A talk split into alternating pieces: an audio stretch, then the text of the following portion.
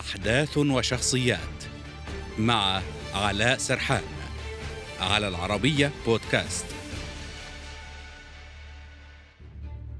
حركة انفصالية في الجزائر تأسست عام 2001 تطالب باستقلال منطقة القبائل. يقودها مغن سابق. أعلنت تشكيل حكومتها في باريس. حركة ماك الانفصالية في الجزائر. ماك هو اختصار للحركة من أجل تقرير المصير في منطقة القبائل. نشأت الحركة في يونيو عام 2001 بعد أحداث دامية في منطقة القبائل. خلفت 126 قتيلا ضمن ما عرف بأحداث الربيع الأمازيغي الأسود. فقبل عشرين عاما اندلعت احتجاجات في تلك المنطقة بعد وفاة طالب في مقر للدرك الوطني. الحادثة وقعت بينما كان سكان منطقة القبائل يستعدون للاحتفال بالذكرى الحادية والعشرين لما يسمونه الربيع الأمازيغي.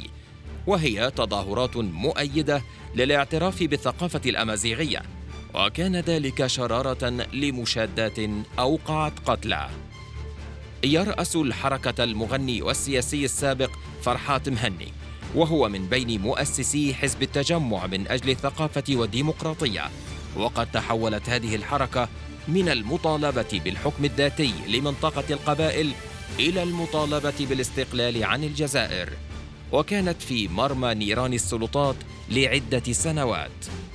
أعلنت حركة ماك سنة 2010 في باريس عن تشكيل حكومة قبائلية مؤقتة.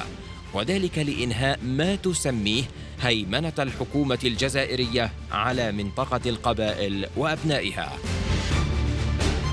اسم الحركة تردد في الأنباء في الخامس والعشرين من أبريل 2021 بعد أن أصدرت وزارة الدفاع الجزائرية بيانا أشارت فيه إلى ما وصفته بمؤامرة خطيرة تستهدف الجزائر أثارتها حركة ماك وأكدت الوزارة أن عملية نفذتها الأجهزة الأمنية أتاحت تفكيك خلية من أنصار ماك متورطة في التخطيط لهجمات وأعمال إجرامية خلال المسيرات والتجمعات الشعبية في عدة مناطق بالدولة إضافة إلى ضبط أسلحة حربية ومتفجرات معدة لتنفيذ مخططاتها.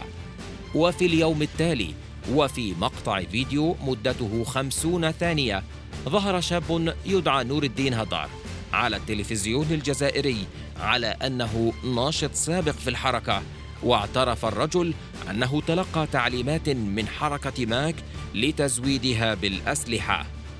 وكان لهذه الوقائع تداعيات أخرى حيث نشرت وكالة الأنباء الفرنسية مقتطفات بيان صادر عن حركة ماك نفت فيه اتهامات وزارة الدفاع الجزائرية.